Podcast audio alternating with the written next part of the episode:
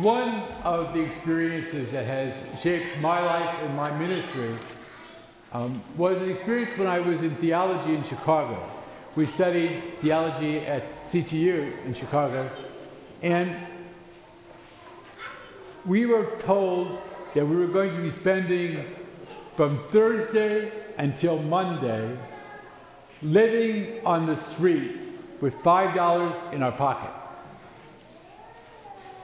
We were taken to an area of northern north side of Chicago, and we were told it was called the Urban Plunge, and we were told that you have here's five dollars. Now we'll see you on Monday. Five dollars even then did not go very far for especially from Thursday until Monday. And so it meant that we were going to also be panhandling on the street with those who also were asking for money and begging. It also meant that we would be staying in flop houses and places where those who beg stay. Well, I'll tell you, it was very eye-opening because one of the things that I that I discovered as I was begging on the street asking for money was nobody ever looked you in the face. They would sort of like turn and put the money down, but they would never look you in the face. No one ever saw you. No one ever saw them. And if you think of it, those, those who are begging, we don't look them in the face. Wonder why that is. We don't see them as people. We don't see them as those who are like us. And so I discovered one of the things I learned in that whole process did make it till Monday.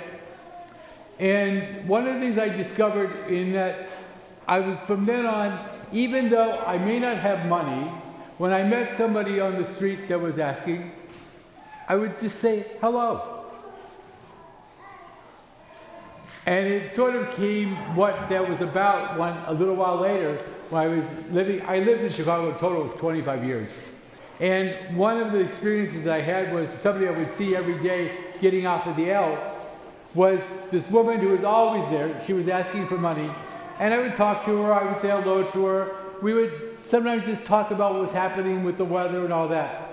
And one day I was really worried about something, about what I was doing.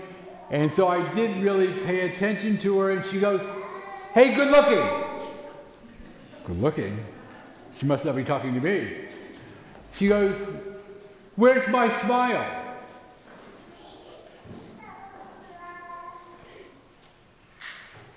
She recognized and knew that this may be one of the few times she gets a smile in the day. And we need to be aware of how we need the people that we often don't think of who have identities except for the stories that we tell about them. I don't know about here in Edgewood, but in the community, I grew up in a farming community, and there were always those people who were on sort of the edge of the community, and everybody had stories about them, why they didn't associate with the rest of the town why they weren't seen as the rest of the people. They were always sort of out there. you know, in the in middle middle school, if you ever saw the movie the um, the Diary of a King, of a of a wimpy kid, there's the piece of cheese, and those who touch the piece of cheese are those who have cooties. There are those people who have cooties.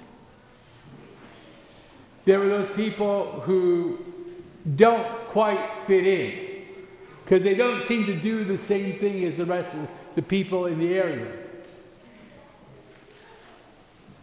We had my town.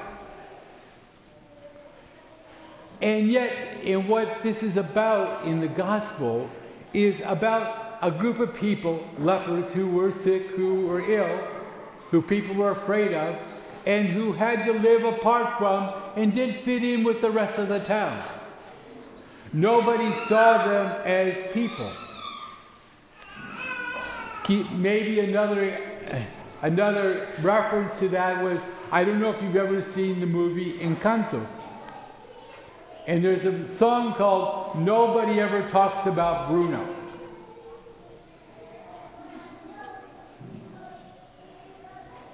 He lives outside. Nobody sees him. Nobody knows who he is or what he does. But they all have stories about him. What becomes important in our ways is, as Jesus shows us in the gospel,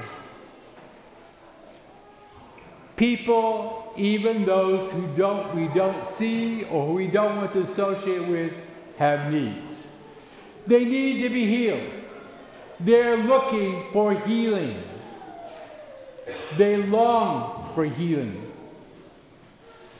And sometimes the healing, okay, could be money, but maybe the, many times the healing is more how can they become part of the community?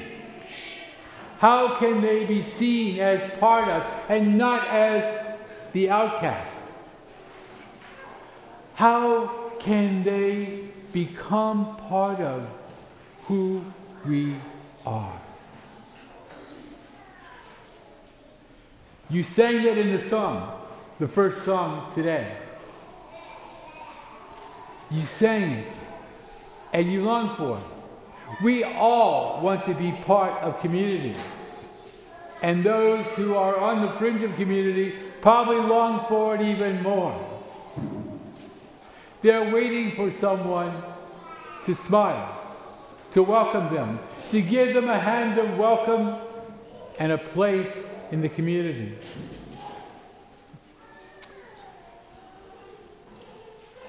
Why would we do that? Well, as my studies in psychology tell us, we all have some flaw. we all have some type of flaw in us and that we want to be also we want to be healed from and we have a god who does give us healing and calls us to healing but there's only one little catch in all of this. To live in gratitude for the healing we have received. And how do we live in gratitude? We do the same. We reach out to others in, in gratitude, in thanks, because we too, as Amazing Grace says, we too once were a wretch, and now we are here. Can we do this? This is the story. And it's about bringing all together, welcoming into community. In the gospel, it's about lepers. In many communities, it's about those people who are a little bit on the fringe. In middle school, it's what? Those who have cooties? In some communities, it's just about the person that nobody wants to talk about.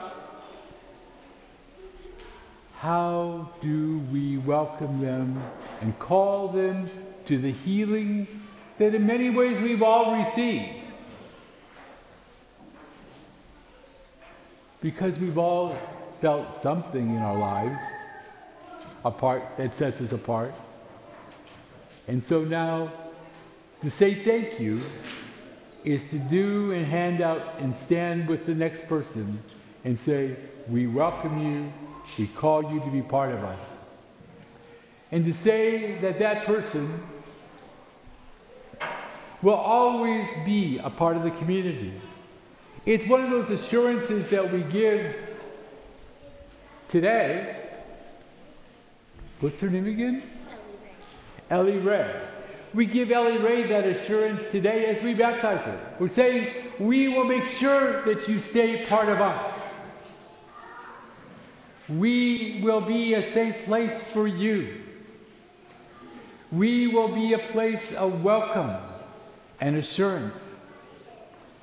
And we also hope and long for and want to be as loving and caring for you 90 years down the road or 100 years down the road as we are today when you were baptized.